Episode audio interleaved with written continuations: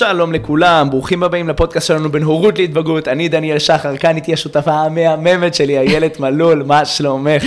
דניאל, איזה כיף שאנחנו מקליטים עוד פרק אחד ביחד, והפעם זה הולך להיות על נושא כל כך חשוב, שאני חושבת שההורים אולי אפילו לא יודעים שיש דבר כזה, וחשבנו עליו קודם ממש איך אה, נדייק אותו, כך שהורים יבינו באמת איזה כלים כל כך פרקטיים וחשובים הולכים להיות פה, ואנחנו קראנו לו מנהיגות ככלי לאיזון הקשר עם הילדים. מה זה הורה מנהיג, דניאל, לדעתך? הורה מנהיג לדעתי הוא הורה, ש... שהוא מודל לחיקוי, הוא הורה שהוא מצד אחד, כן. אה, נותן לילד שלו את, ה... את החופש לעשות, להתנסות, ליפול ולקום. אה, ו- וללמוד את העולם אה, במו ידיו, אבל מצד שני הוא הורה שתמיד נשאר שם, לא, לא כאובר גוננות, אלא כעמוד תווך, כמישהו ש... שיודע לשדר למתבגר שלו שאני תמיד אהיה פה. מתי כן. שתצטרך אותי, אני אהיה פה. נתקלת בדילמה, משהו לא יסתדר, בואו ננסה לפתור אותה ביחד. הוא הורה שלא פותר בשביל המתבגר שלו, הוא הורה מנהיג בעיניי. לא פותר. הוא הורה שעוזר למתבגר שלו להגיע לתשובות הנכונות לפי האמת הייחודית של אותו מתבגר. וואו, אז תזכור את כל מה שאמרת עכשיו, כי אנחנו הולכים באמת אה, לצלול לתוך הדבר הזה, אבל אה, כאחת שמאוד מאוד אוהבת אה, לחקור דברים, את, ככה את הבסיס של, ה, של כל uh, תמה. אז הלכתי ובאמת חקרתי את כל העניין הזה של, uh, כמדריכת הורים, אז מאוד מאוד חשוב לי להבין את כל התהליכים שההורים uh, ככה חוו. אז אם אנחנו מדברים uh, שעד... uh, בערך עד המאה ה-19 ילדים היו נחשבים לרכוש, אוקיי? כמו רכב, כמו סוס, אני מדברת עד, מאה, עד המאה ה-19, ילדים היו נחשבים כרכוש של ההורים שלהם. הם אה, לרוב היו יכולים להעביד אותם, להעביד אותם, אנחנו מכירים את הנושא הזה, למכור אותם ולזנוח אותם. אה, התוחלת חיים של בני אדם עד מאה ה-19 תקלוט טוב, כי כבר עברת את הגיל הזה, זה היה 25 שנים, כזה. וואו. ממש. Uh, והילדים, הם הצטיירו כמשהו שברירי, משהו uh, קטן, חסר, uh, חסר ישע, והם היו ניתנים להחלפה. Uh, הרבה הורים היו uh, בטוחים ששיטת החינוך עם הילדים שלהם זה היה uh, להתעלם פשוט ככה להתעלם מהילדים שלהם. אה, הילדים גדלו מהר מאוד, די לבד, ואם אנחנו יכולים אה, ככה להיזכר בתמונות שאנחנו רואים מפעם, אם זה תמונות או ציורים, אז אנחנו יכולים לראות את הילדים לבושים בבגדים של אה, מבוגרים. ממש את הילדים עם ככה עם איזשהו וסט כזה מיוחד, ובנות ממש עם סמלות כמו של האימהות שלהם. אני אפילו זוכר שקראתי על זה שאדלר, שהיה אז בזמנו חלוץ כן, בתחומו, נכון. הוא סיפר על זה שהם... אה, הוא סיפר על זה שהיו, שהילדים שהיו זוכים לראות ולשמוע אותם היו ברי מזל, רוב הילדים היו עובדים במפעלים בגילאים של חמש-שש. נכון. זה כנראה מתקשר למה שאת מדברת, שבטח נכון. הם היו שמים עליהם סרבלי עבודה ויוצאים לעבוד, ומי היה רואה אותם ועוזר להם לחוות את, ה, את הילדות. לחלוטין. זה אתה אומר משהו שהוא נכון, כי הייתה באמת את המהפכה התעשייתית בתחילת המאה ה-19, שהיא באמת דיברה, שם בעצם אה, גרם המהפכה גרמה בעצם, בעצם לאיזושהי תהפוכה בתוך המבנה התעשייה, התעשייתי המשפחתי הזה, ש, אה, שפתאום נשים גם היו צריכות uh, לצאת מהבית ולעבוד, ואז באמת uh, מה שקרה שם, נבנו אז המסגרות החינוכיות בפעם הראשונה, היה צריך לתת מענה, כי האמהות לא נשארו יותר עם הילדים בבית, ואנחנו יודעים באמת לשים את האצבע ששם היה באמת, הייתה שם איזושהי תהפוכה. בזמנו האבא, הוא היה העריץ. האבא, אני מדברת כמובן גם, גם האמא, אני מדברת על ההורים. הילדים היו הנתינים של ההורים.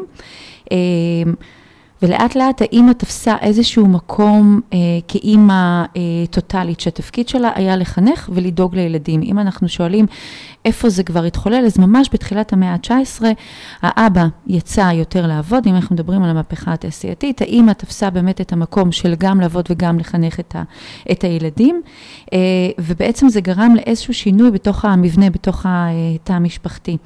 האימא בעצם התאמצה אה, לגדל את הילדים שלה לפי איזשהו ספר של נכון או לא נכון, עשה ואל תעשה.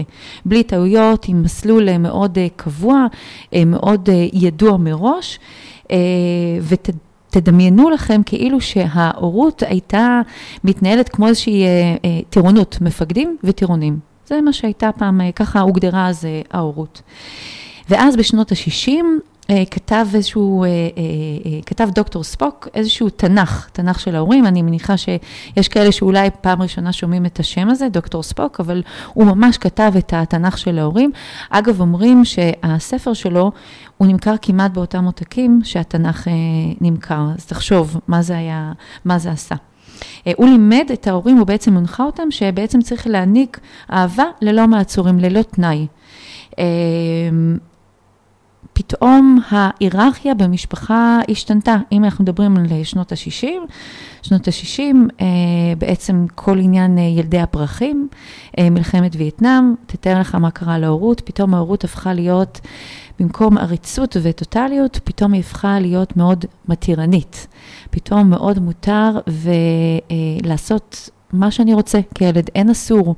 אפשרו לי לעשות כל דבר ש, שהייתי רוצה, הסמכותיות סולקה, והילד בעצם הפך להיות זה שיודע מה הוא רוצה, מה הוא צריך, וההורים די ככה נסרחו אחרי הילדים שלהם.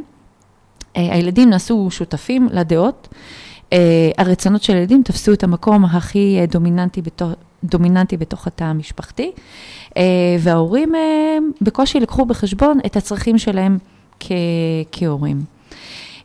ההורות הייתה מאוד מתירנית, כשאני אומרת מאוד, אז היא הייתה מאוד מאוד מתירנית, היו מחקרים, ואני חושבת שבאחד הפרקים שלנו אנחנו דיברנו על זה, על מה קורה לילד שגדל בתוך הורות מתירנית. היה, הייתה שם איזושהי קבלה ללא, ללא תנאי, ו, וכיום ההורים בעצם מתרגמים את המושג דמוקרטיה, לדעתי, באופן שגוי.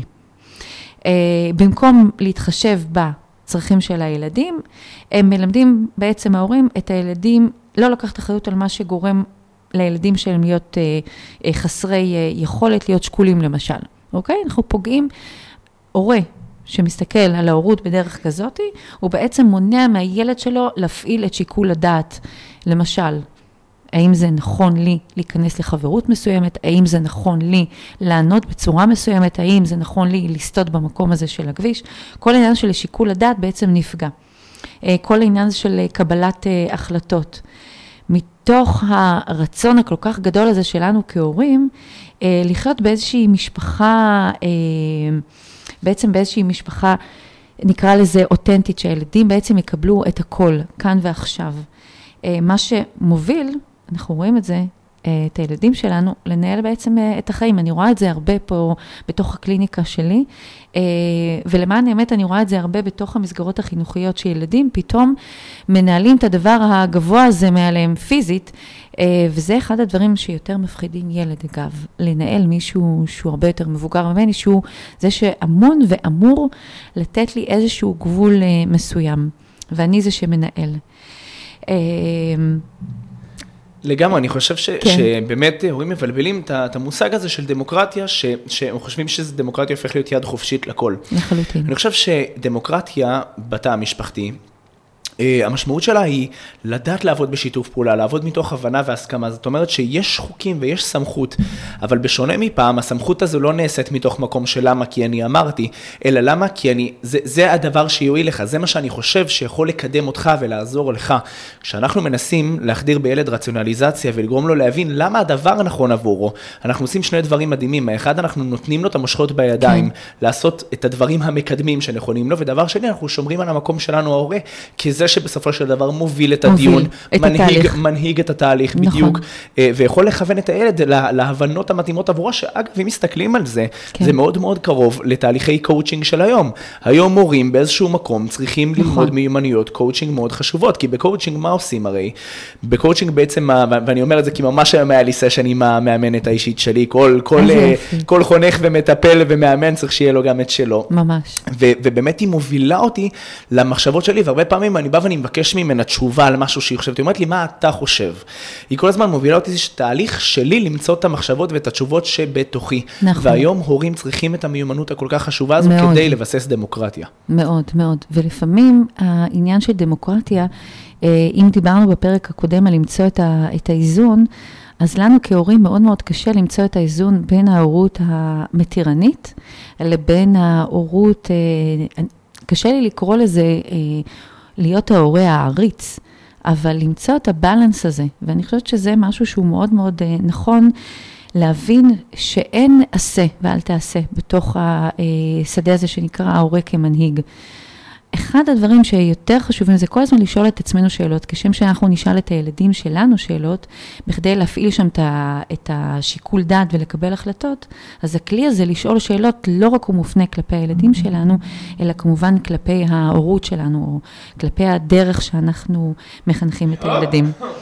אה, יש איזשהו בלבול בין אה, תשומת לב, להתחשבות בצרכים של הילד והיעדר סמכות הורית, למה שבעצם, אני רואה את זה כמנתחת התנהגות, מה שבעצם מוביל לעלייה מאוד מאוד גדולה בכל מה שקשור לבעיות רגשיות ולבעיות uh, התנהגותיות.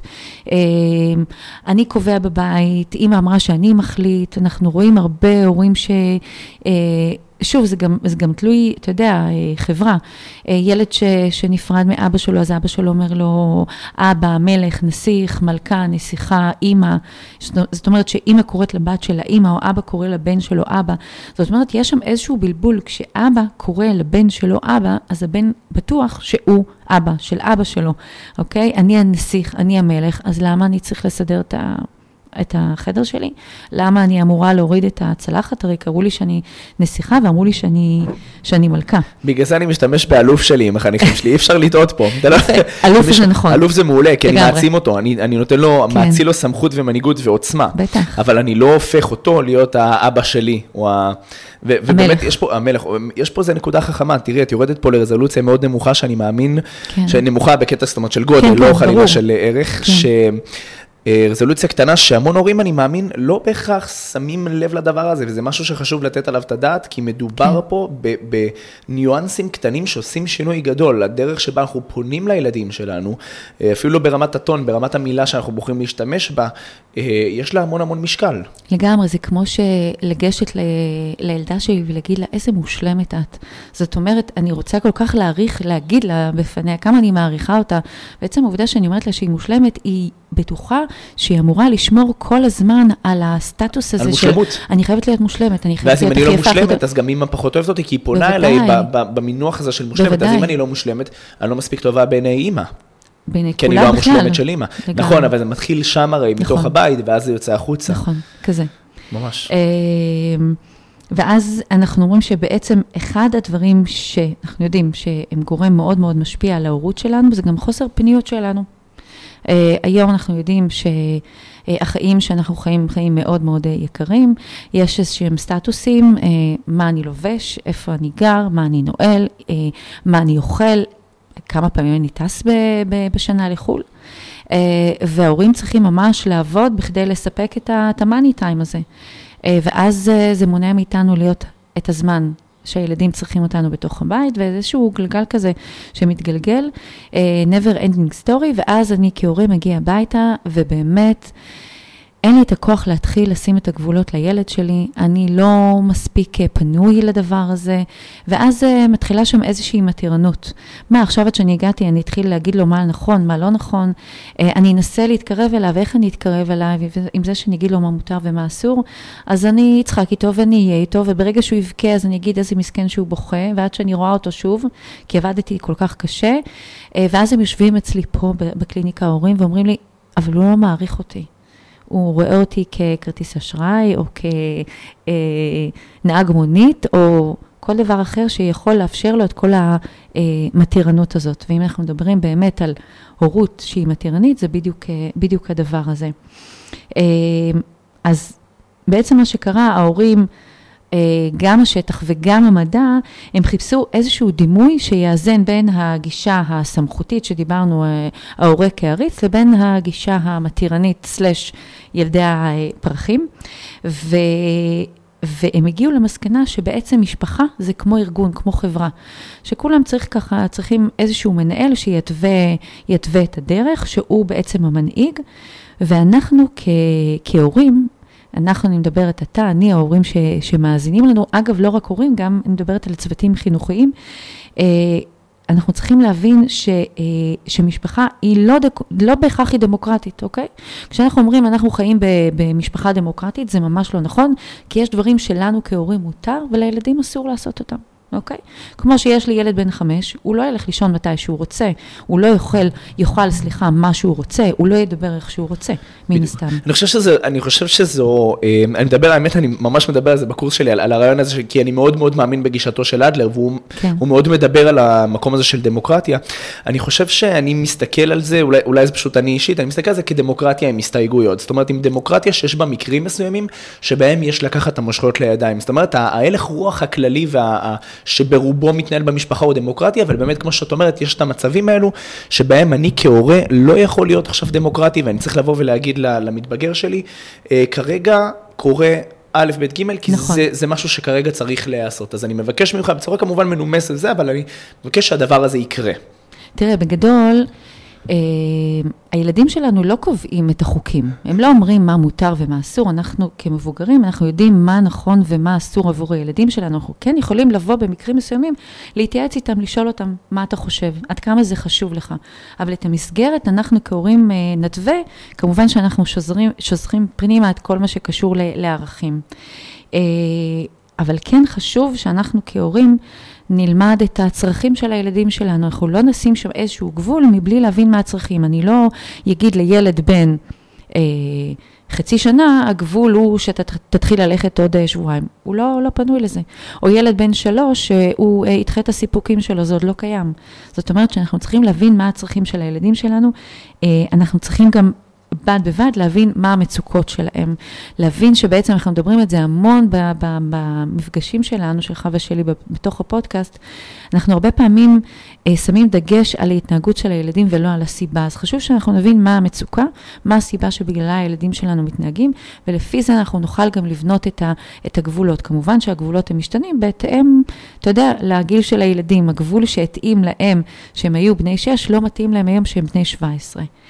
אמ, וגם באמת כן. לרעיון הזה של חוקי הבית, של גישתו של כל הורה, כי אני ואת גם מדברים על זה הרבה, את זוכרת שכל הזמן עולה המקום הזה של, שאת, אה, סליחה, אומרת להורים, למה כל כך חשוב לך שהיא תיכנס היום להתגלס? זאת אומרת, נכון. שאת זוכרת? אז כאילו באמת יש פה גם העדפה של כל הורה, מה שנקרא, לבחור איפה אני מקדיש את רוב האנרגיות שלי כדי לקבל התנהגויות או תוצאות מסוימות, נכון. ואיפה אני יכול גם יותר לשחרר, ואני חושב שבאמת פה נכנס העניין הדמוקרטי, האיזון הזה, כמו שאת מתארת, נכון. מדברת על איזון הרי בפרק הזה, נכון. למצוא את הבלנס הזה בין, בין, בין מה שכן למה שלא, בין כמה אני, אה, אה, כמה אני אה, אה, נחוש לגבי דבר מסוים, או כמה אני יכול לשחרר דבר אחר, אה, ויש פה באמת המון המון עניין של רגישות, אז באמת אני רוצה לפנות אלייך בפן הפרקטי פה, כן.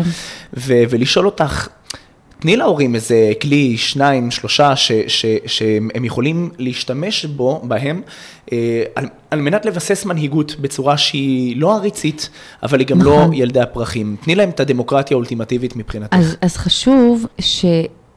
חשוב שההורים יבינו שהם, אחד הכלים זה להבין שהם מובילים, ולא הילד מוביל בעצם.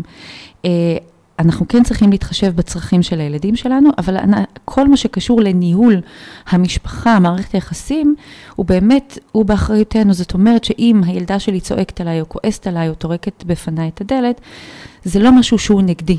היא כועסת והיא מרגישה הכי אותנטית לעשות את זה מולי, אוקיי? אני מקווה שהיא, שהיא לא תעשה את זה מול המורה שלה, אבל אני כן אצפה ואני אכבד את זה שהיא עושה את זה מולי ולהבין שזה לא נגדי, אוקיי?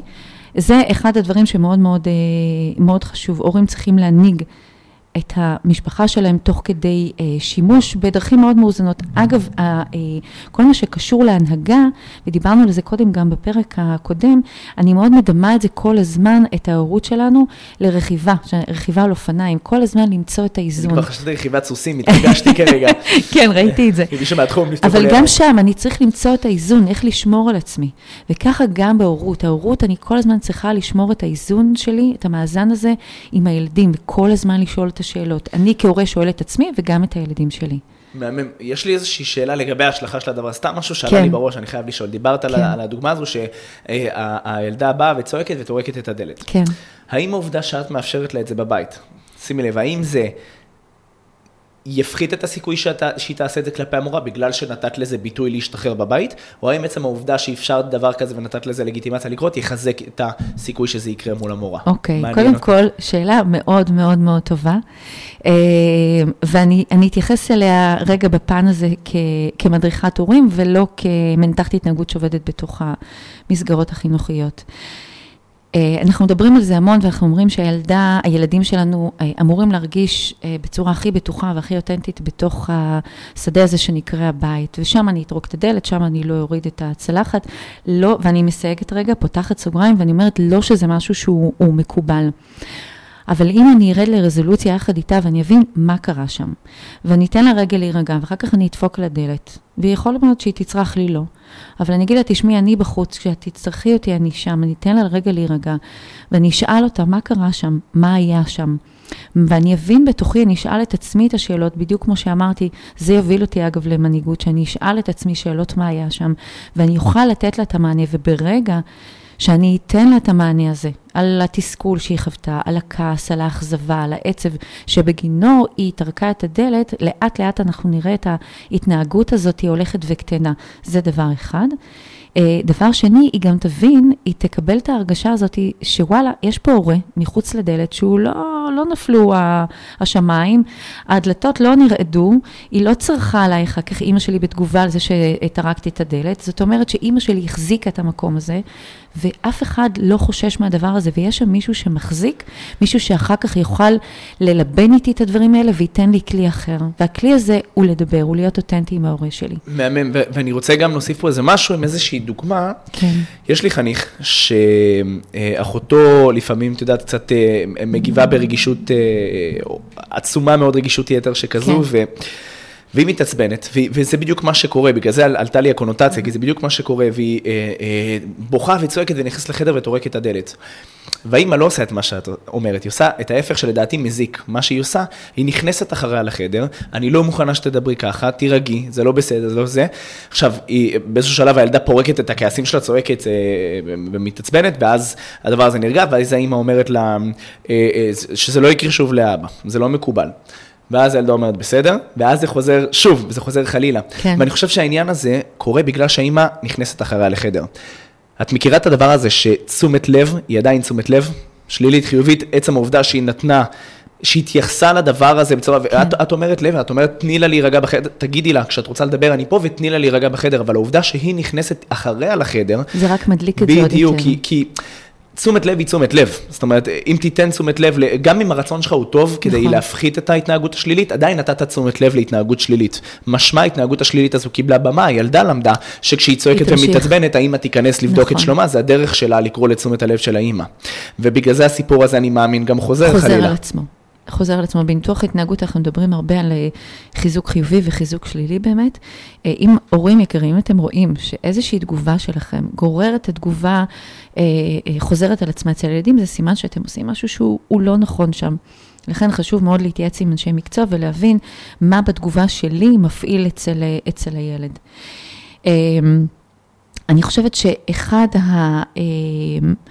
אחד הדברים החשובים, אם אנחנו מדברים ככה על אה, כלים פרקטיים, אחד הדברים שחשובים בהנהגה של, ה, של המשפחה בצורה הכי מוצלחת בעיניי, איך שאני חווה את זה בעיקר כאימא, היא לסמוך על הילדים שלנו ולהאמין בהם. אה, לכוון אותם בלי לכפות עליהם. אה, בלי לבוא ולכפות עליהם את מה שאתה חושב ולהשפיע עליהם מתוך מקום שאני רוצה שהם ירצו אותי, אה, אלא לתת להם איזשהם אה, ככה אה, דוגמאות שהן מאוד מאוד חשובות, אם דיברנו קודם גם על ערכים, להיות modeling. ו... ואנחנו קודם דיברנו ואני אתן איזושהי ככה דוגמה מתוך, מתוך הבית שלי. שלושת המתבגרות שלי, הגדולה היא בת 20 וחצי, כבר, כן, בעצם מגיל ההתבגרות הוא עד גיל 24 בעצם, אמצעית בת 17 והצעירה בת 14. אה, ובאמת זה, זה הזמן שכולם אה, מתנסים, מתנסים באלכוהול, בקיום יחסי מין, אה, בעישון, בדיוק בעישון של ג'וינטים. ואני יכולה להגיד שאני נגד הדבר הזה, אני נגד עישון של ג'וינטים. ו... אני חושבת שאחד הדברים שכן, אני מדברת אותם כל הזמן בבית, הן יודעות, הן יודעות מה החסרונות של הדבר הזה, ואני מאמינה שגם יש יתרונות. Uh, מעולם לא אמרתי להם, אל תעשנו, אני לא מסכימה, זה לא יקרה, uh, אוי ואבוי אם אני אגלה את זה, אלא כן, אמרתי, אתן רוצות להתנסות בזה, אין שום בעיה, יש לנו פה את המרפסת, רק תגידו לי ממי אתן קונות את זה, שאני אדע שאין חלילה משהו לא טוב בזה, uh, ואף אחד לא, חלילה לא שם שם משהו שהוא יכול לפגוע בכן, אבל אתן יכולות להתנסות פה. אתן רוצות לשתות אלכוהול, אתן יכולות, זה בסדר, זה יהיה פה. לא הייתי במקום הזה שיוצר ומייצר איזושהי התנגדות. אה, ואני יכולה להגיד לשמחתי, עד היום, ברגע זה שאנחנו מקליטים, אף אחת מהן לא התנסתה לא בשתיית אלכוהול ולא בעישון של אה, סמים. ואם אני אגיד, להגיד לך שאני מקווה שזה ימשיך להיות ככה, הם יחליטו, אבל זה היה בדיוק. מתוך המקום הזה, ששמתי את זה, את האחריות בידיים שלהם, כי שמחתי עליהם. בדיוק. הרבה פעמים המתבגרים, גם אתם הורים יקרים שומעים אותנו, ואני גם יודע, כי חונך למתבגרים, אני מדבר איתם, הם מספרים לי דברים. הרבה פעמים המתבגרים, אם נרצה או לא נרצה, ילכו להתנסות, זה חלק מתהליך הגדילה שלהם, להבין מה נכון. מקדם אותם, מה מזיק להם, אה, והם ילכו להתנסות. אז אתם, האינטרס שלכם, הוא שלאפשר להם את ההתנסות הזו קרובה אליכם. כי מה עדיף? אם כך או כך, המתבגר ירצה לנסה, לנסות ג'וינט, אוקיי? מה עדיף? האם עדיף שהוא ילך לנסות את זה במקום מרוחק, שאתם לא מכירים, עם אנשים שאתם לא מכירים, עם, כמו שאמרת, ספק שאולי מפוקפק? נכון. או שעדיף שנעשה את זה בגינה, כשהוא תחת חסותך, תחת כנפייך, עם אפשרות לעזור כשצריך, או נכון. לעצור את הדברים במידה ומדרדרים למקומות לא טובים. אז אתם רוצים ליצור את ה, מה שנקרא באנגלית uh, uh, safe heaven, אתם רוצים ליצור מקום מבטחים, נכון. בשביל המתבגר שלכם להתנסות בסביבה כמה שיותר קרובה אליכם, זה גם מחזק את האמון איתכם, כי אפשר לסמוך עליכם, אני יכול להגיד לך שכשאני הייתי, אחרי התקופה של ההתעללויות שעברתי, כן. וסוף סוף הצלחתי והתחלתי ליצור קשרים חברתיים, והייתי מביא חברים אליי לישיבות, כולם היו עושים ישיבות ומפגשים, ככה נכון. קוראים לזה גם היום, ישיבות, נכון. חלקים שקוראים לזה, אז הייתי עושה אצלי את הישיבות, והייתי מביא את החברים, והיינו קונים אלכוהול, והיינו מרימים שוטים, וזה, אימא שלי, המלכה הזאת, הייתה באה להרים איתנו שוטים, והיה כיף והיה שמח, כי הרגשנו שאף אחד לא יושב ושופט אותנו, אף אחד לא בא כאילו... ואין שם התנגדות, אנחנו לא נעשה את זה דווקא, אנחנו יודעים שבגיל ההתבגרות, כן. אה, אנחנו גם נדבר על זה באיזשהו פרק, עניין של מרד, האם זה נכון לקרוא לזה מרד? אני לוקחת רגע את, אם יש לנו מאזינים, ולא אם, ובטוח יש לנו מאזינים להורים, אה, לילדים צעירים יותר, אם נניח אני לוקחת את גיל אה, חמש, אוקיי? יכול להיות גם גיל שלוש, ילד, הילד שלנו רוצה להתנסות בלעלות על הסולם, ואני יודעת שהמקום הזה הולך להיות מאוד מאוד מסוכן עבורו. אז אני אעמוד איתו רגע ליד הסולם, ואני אגיד לו, אין בעיה, אתה רוצה לעלות? אני פה, אני בשבילך, אני איתך. אבל קח בחשבון שאתה צריך לנעול נעליים, קח בחשבון איפה אתה צריך לשים את היד, ואם אתה הולך ליפול, בוא נסדר, אולי נשים פה איזשהו משהו ש, שיעזור לך, שתקבל מכה פחות חזקה, אבל להיות שם, לא למנוע, לא להגיד לו, תקשיב, זה מסוכן, זה לא נכון, כי בפעם הבאה שהוא יראה את הסולם, לא רק את הסולם, הסולם זה המטאפורה, הפעם הבאה שהוא יפגוש משהו שהוא צריך להתאמץ, או יהווה עבורו איזשהו פחד, הוא לא יתנסה בזה. בדיוק, נכון, זה מנטרל אותו, זה, זה, זה משבית אותו, כן. זה את, את המסוגלות שלו, את העצמאות שלו. נכון. אני, אני רוצה להגיד לך שכאבא טרי, אני אומנם עובד עם מתבגרים כבר שמונה שנים אבא טרי לקאי ממש, קאי קאי חיים שלי, הוא הבן המהמם שלי. אה, לא, הוא לא אבא שלי. נכון, אולי לא נסיך, לא מלך. לא, לא נסיך שלי, הוא האהוב שלי. ו... ו הוא עכשיו בגיל הזה שהוא מתחיל, אה, הוא בן תשעה חודשים, והוא מתחיל עכשיו, אה, הוא זוחל, הוא מתחיל לעמוד כבר, הוא מתחיל לתפוס בדברים ולעמוד. להיות עצמאי. להיות עצמאי, ואני, הלב שלי רועד. כן. והוא נופל לפעמים, והוא נופל לפעמים, וזה כואב לי, ואני בא לי לבכות יחד איתו, אבל אני מרים אותו, ואני אומר לו, זה, מנסה להרגיע אותו, מלטף אותו ראש, אני אומר לו, זה קורה, זה קורה, ככה אתה תלמד. עכשיו, ברור לי שהוא לא, לא מבין את המילים שלי, אבל כן. הוא מבין את הרגש שאני מנסה להעביר, שזה בסדר, זה קרה לך, נירגע, זה בסדר, זה ילמד אותך. כי, כי מצד אחד, שהוא נופל לי פתאום אחורה, ופחד, אלוהים, נכון, אני, הלב שלי... הלב שלי מחסיר פעימה. אבל אתה שם. אבל אני שם, כי אני יודע שאני חייב ללמד אותו, שזה חלק מתהליך הגדילה שלו, אם הוא לא ייפול, הוא לא ילמד להעמד על הרגליים. זאת מנהיגות. בדיוק, הוא לא ילמד. זאת מנהיגות. לחלוטין. אני רוצה להשרות בו את הביטחון, את המסוגלות. אני אהיה פה בשבילך, אתה תיפול, זה יקרה, אבל אני תמיד אהיה פה. היום אני מרים אותך, תתבגר קצת, אני אחבק אותך, אנחנו נדבר על זה, אבל אני תמיד אהיה פה. אגב, אתה יודע, אם דיברנו באמת על uh, uh, מנהיג בארגון מסוים, הוא הרי מתווה את הדרך, תכף אנחנו ניתן ממש כלים uh, פרקטיים, נעבור עליהם במהרה, אבל אדם שהוא מנהיג איזשהו ארגון מסוים, אה, קוראים לו מנהיג בעצם, כי גם כשהוא לא יהיה בתוך הארגון, הארגון של העובדים שלו, שעובדים יחד איתו, אה, ידעו שהם אמורים uh, להמשיך לעבוד כרגיל, גם כאילו שהוא היה שם. אותו דבר ככה גם במנהיג, במנהיגות שלנו, הורה כמנהיג. גם אם אני לא אהיה בבית, הילדים ידעו שהם לא מתחילים לצייר על הקירות, לקפוץ מסולמות ולעשות בנגים בבית, כי אני יודע שזה מה שההורים שלי אמרו, ואני סומך עליהם. למה? כי הם הראו לי, הם היו שם עבורי, הם נתנו לי, הם שאלו אותי. Uh, אחד הכלים הפרקטיים ביותר זה קודם כל להגדיר לנו איזשהו חזון. אה, חזון הורי, משפחתי, אה, של מערכת היחסים שלנו, מה המטרות שלנו. אה, הרבה פעמים אני שואלת פה הורים בקליניקה, אוקיי, מה המטרה שלכם? איזה ערכים? מה חשוב לכם? זו פעם ראשונה שהם הורים ששואלים אותם. כמשפחה, כהורים, כזוג הורים, מה הערכים שלי, מה המטרות שלי, כי מדברים הרבה ערכים, אה, לעזור לזולת, להיות אה, ילד טוב, ואני אומרת להם, אוקיי, ערך ילד טוב, מה זה ילד טוב? אז דבר ראשון, תשבו ביניכם, אם זה הורים שהם אה, חד הורים, אז לחשוב, עם עצמם. אפשר הרבה פעמים גם לראות אצל הילדים מה חשוב להם, אה, שהחזון המשפחתי הוא לא יהיה רק של ההורים, אלא גם לשתף את הילדים. אה, דיברנו על להיות modeling, נאה דורש, נאה מקיים. אה, אם אני חושבת שיש איזשהו צורך, באמת, אנחנו מדברים לעזור לאחר, אז הם יראו, הם יראו שאני עוזרת לשכנה בחוץ, הם יראו שאני תורמת למקום מסוים. זאת מנהיגות, אגב. שלא רק שאני מדברת, אלא אני גם, אה, גם עושה. אה, אחד הדברים, הדבר השלישי שהוא מאוד מאוד חשוב, אני מדברת את זה גם בתוך הצוותים החינוכיים, אם החלטתי על גבול מסוים, להיות נחושה, להיות עקבית.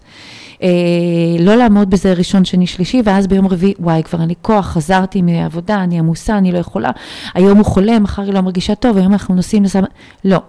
בדיוק אתמול אימא שאלה אותי, היא אמרה לי, יש לי ילדים הצעיר הוא בן שלוש והגדולה היא כבר בת, אה, שמונה.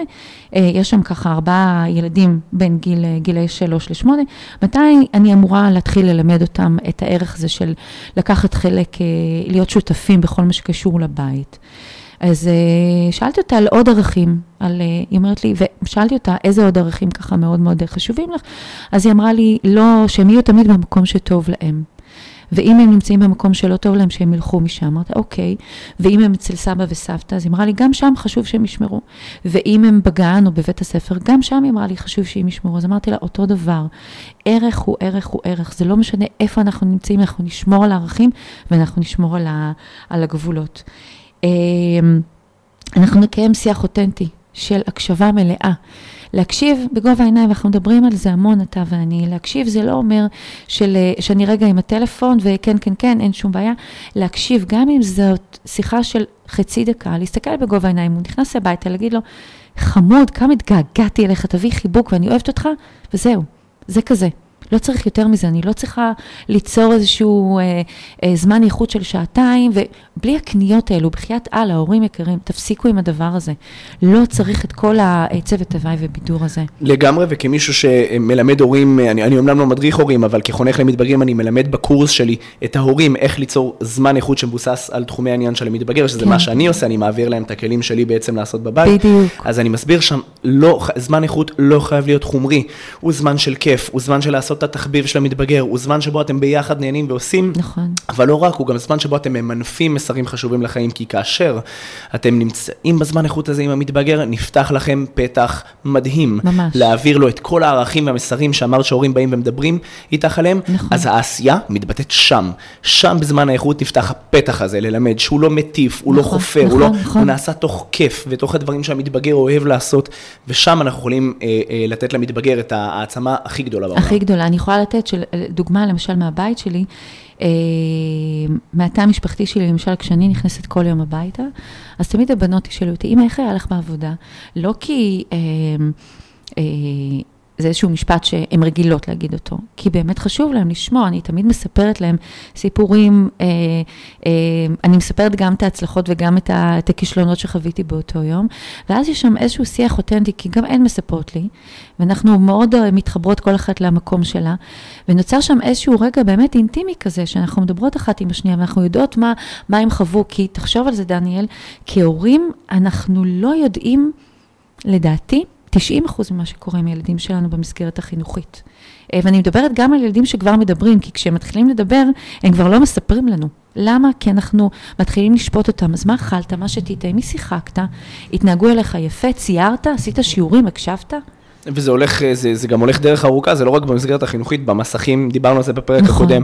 אנחנו הרבה פעמים כל כך לא מעורים בחיים של הילדים שלנו, כי אנחנו לא מפנים את הזמן איכות הכל כך קדוש וטהור הזה, ממש. להיות איתם. אז איך אנחנו יכולים לצפות לפתח את הדמוקרטיה והמנהיגות הזו שדיברנו עליה כל הפרק הזה, אם ככה. אנחנו לא מאפשרים את, ה, את, ה, את החלון זמן לדבר הזה. זאת אומרת, ילד לא יבוא מיוזמתו כנראה ויגיד, אמא שומעת מה קרה לי היום, אולי כשהוא יותר יתבגר. נכון, אבל, וגם לא אז. גם לא אז, נכון, אבל בג, ב, ב, בהתבגרות הצעירה, בעיקר 8 עד 13, אז, אז אנחנו צריכים ליצור את החלון כדי לדבר על הדבר הזה, לפתוח את, ה, את, ה, את הצוהר הזה כדי שהילד יבוא וירצה לשתף, כדי שנוכל לשאול בצורה שיותר, נכון. לקבל את, אני קורא לזה הרישיון, לקבל את הרישיון לדבר ולשאול על הדברים, כי כרעם ביום בהיר הוא לא יפנה אלינו וזה גם יהיה קצת מוזר ליפול עליו כשהוא בתוך כל העניינים שלו, אבל ברגע שאנחנו מפנים חלון זמן, אז כמו שאנחנו שמנו את הדברים בצד, גם הוא שם את הדברים בצד. בדיוק. והזמן האיכות הזה הוא משותף, נכון. הוא העמק השווה, הוא הביחד שלכם, ובתוך המכנה המשותף הזה, שם אפשר אה, להתחיל לדבר על הדברים. ממש ככה. אז אנחנו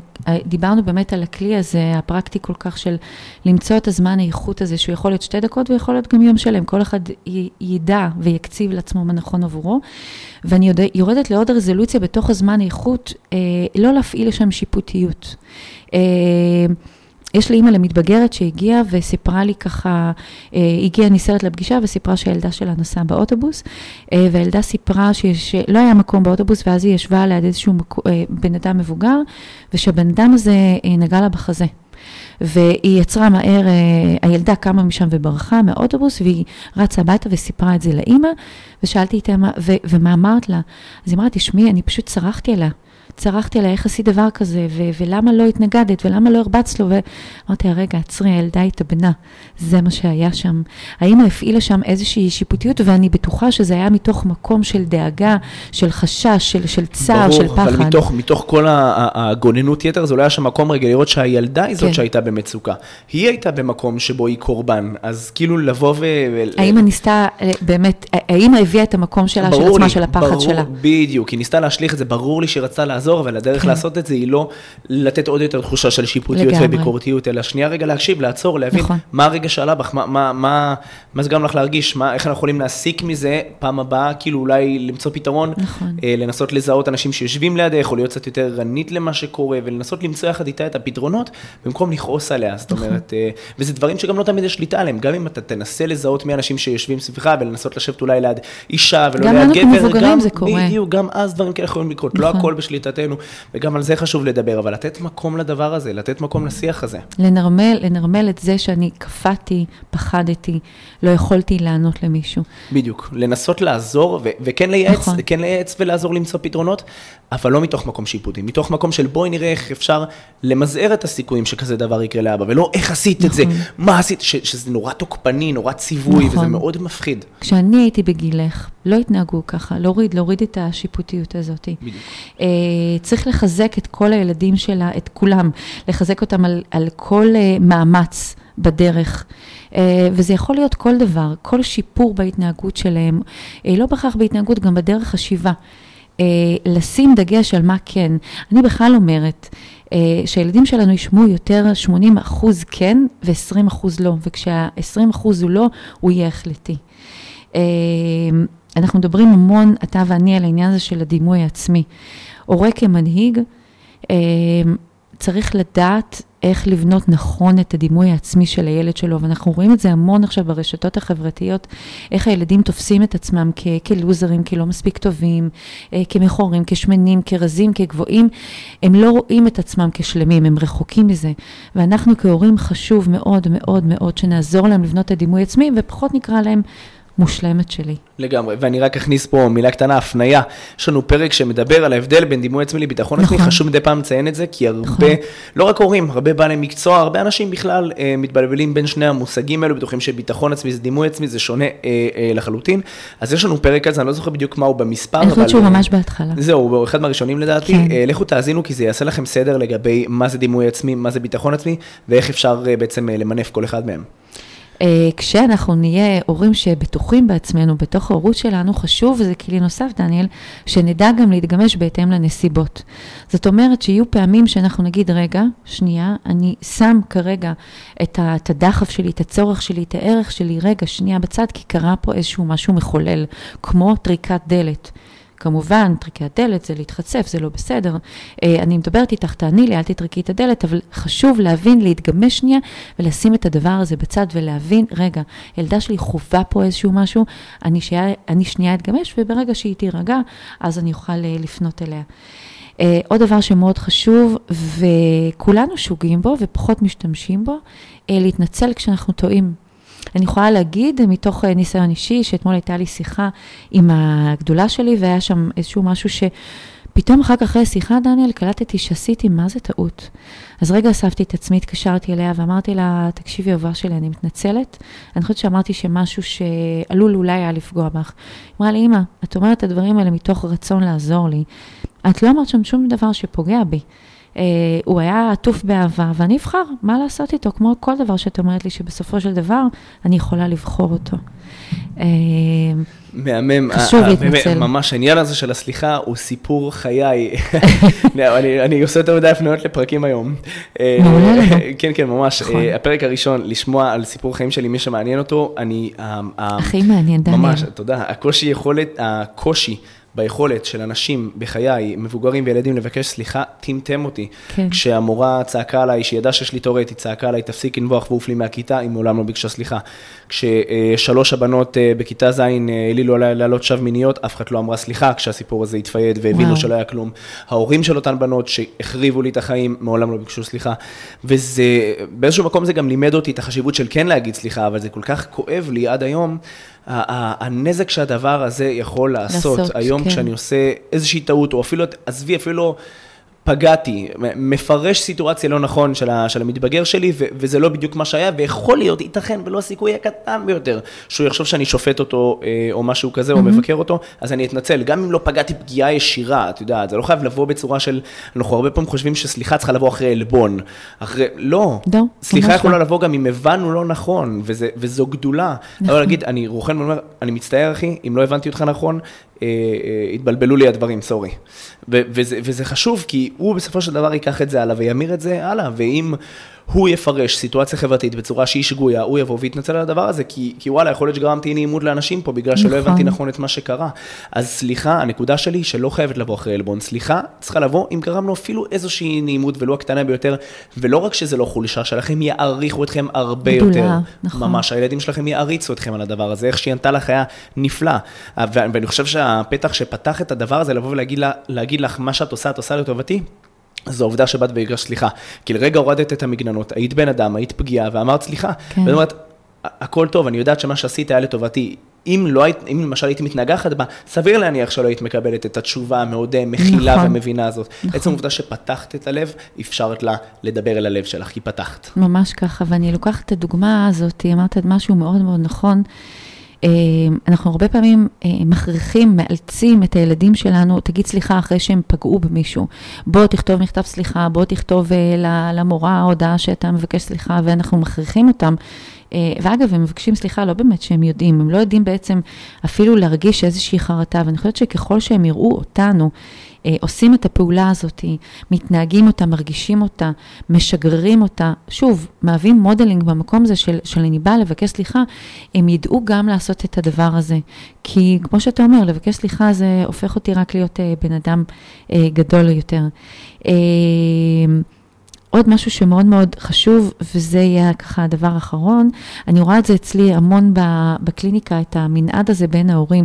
בדרך כלל יש הורה אחד שהוא הדומיננטי. אתה מכיר את זה? אנחנו נתקשר לאבא, אנחנו נשאל אותו מה הוא אומר. רגע, אמא אומרת פה את המילה האחרונה. הרבה פעמים זה נובע מתוך מקום שאותו הורה שאומר שהורה אחר ייקח את המושכות לידיים, מתוך מקום שמאוד נוח לו. לא בא לו להיות ההורה, נקרא השוטר, הרע, מקבל החלטות. לא בא לי במקום הזה, אמא מחליטה או אבא מחליט, ואז אני אומרת, לא. תנסו למצוא את, ה, את השוויון הזה ביניכם. רגע, אבא ואני, אנחנו מתייעצים על הדבר הזה, לא אבא אומר או אימא אומרת, אנחנו מתייעצים על הדבר הזה אה, ביחד.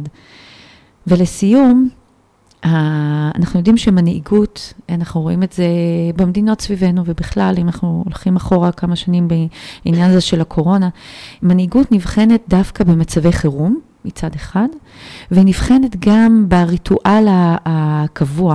היא נשענת אה, אה, סליחה, בימי שגרה שלנו. כי אנחנו כבר בתוך שגרה, וטוב, כבר הבנו, או במצבי חירום שפתאום הם אה, מעוררים אותנו. הנהגה, להיות הורה שהוא מנהיג, הוא יהיה גם ביום שמאוד מאוד קר, גם ביום שקרה חלילה משהו בתוך המשפחה, גם ביום שאנחנו נורא נורא שמחים, או ביום שאני חולה. למה? כי אני לא צריך להחזיק את הדבר הזה לבד, כי אני מנהיג והדבר הזה ידוע. יש פה משהו מאוד מאוד בטוח וידוע בתוך המשפחה שלי. וגם אם קרה משהו שהוא שובר, לילדים שלנו תהיה תחושה. שנכון שהקירות מסביב נשברו, אבל יש משהו שמחבר בינינו, והוא נקרא הגבולות, החוקים שמעניקים לי את, הביטחון.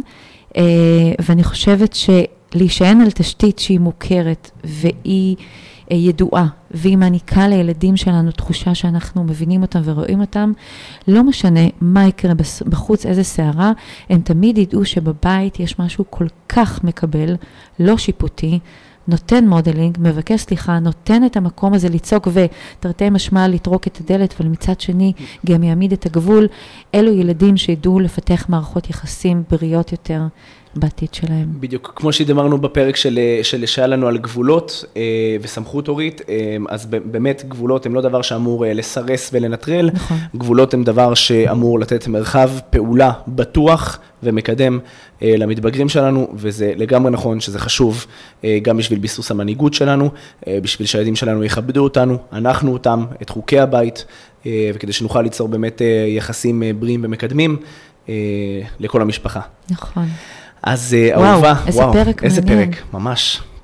ממש, כן. אני ממש מודה לך, את פשוט שופעת בידע, חידשת לי בדברים שלא ידעתי. אה, ותמיד תודה. טוב, ממש באהבה, תודה לך, תמיד טוב ללמוד ממך. הסינרגיה הזאת, כן. ממש, הסינרגיה שלנו מושלמת, ותמיד טוב אה, אה, ללמוד ממך ולשמוע ממך ולקבל ממך. תודה.